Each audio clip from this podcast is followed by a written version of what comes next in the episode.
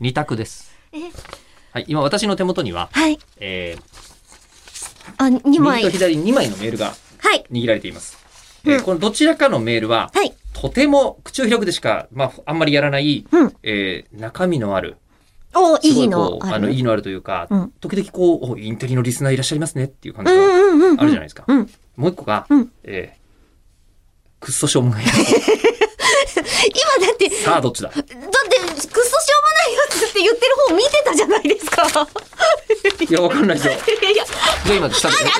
で今そう横危ねえ危ねえ。今テーブルの下に今メールを。って吉田さん自分の右手見て、クソしょうもないやつって言ってたのに、さあ、どっちかな今度は。もうど、もうわかんないけど。わかんなくなっちゃった。テーブルの下で入れ替えました。え、クソしょうもないやつを当てればいいんですかえー当てたらくっそ、くっそしょうもないやつ読みますけど。なるほえ、ど、ク私ソしょうもないやつが聞きたいんですね。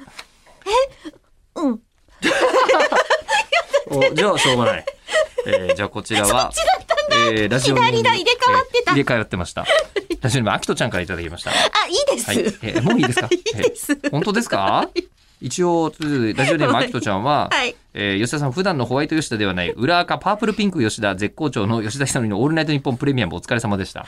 やってたんですよ、そんな番組も。そうなんだ。えー入社3年目なのに、 レギュラー番組が一つもない新人アナ、内田さんに愛ある無知を危機として振るう吉田さんはとても生き生きとしていて、めちゃくちゃ笑わせていただきました。はいまた、黒歴史を電話で話してくださった60代の方のエピソードもかなり強烈でしたね、と。ほう、はいどんなんだあ、きあえっ、としょうもない当や時つなの、んだ。はい、あの、エロ雑誌の交際欄に、うんえーあの、こう、応募して、うんでそこで出会った女性と初体験をした時のものを手記にして、雑誌に投稿したらまた載ったっていう、 うんいい話だなと思ったんですすげえな。けど。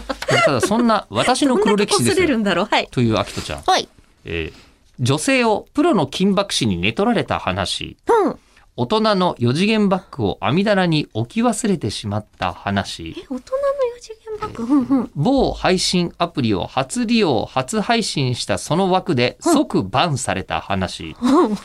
えー二次元は全然ありだけど、うん三次元の男の娘と書いて男の子ああ、はい。に、えー自分は果たして興奮するのか、試してみた話。どうやって、えーはい。思いつくのはこんな感じです。えーどれをお話ししたら良いでしょうかって いう。ああ、いや、どれも特に気になら ないです。いや、えーでもしょうもないのが良かったんじゃないんですかまあ確かにね。え今日これ人で判断しちゃいけないけど、アキトちゃんってなった瞬間にもういいですっていう風なええ気持ちにさせられるだけのキャラクターを確立してきているっていうことまあは素晴らしいです素よね晴らしいことだと。ー素晴らしいですけど、なんか弁明が来てましたもん。はあなんだっけえー弁明を受け付ける時間は、はい、すいません、えーすいません、被告側の、被告側の答弁はここまでです。 じゃあギルティ。じゃあ、ギルティ。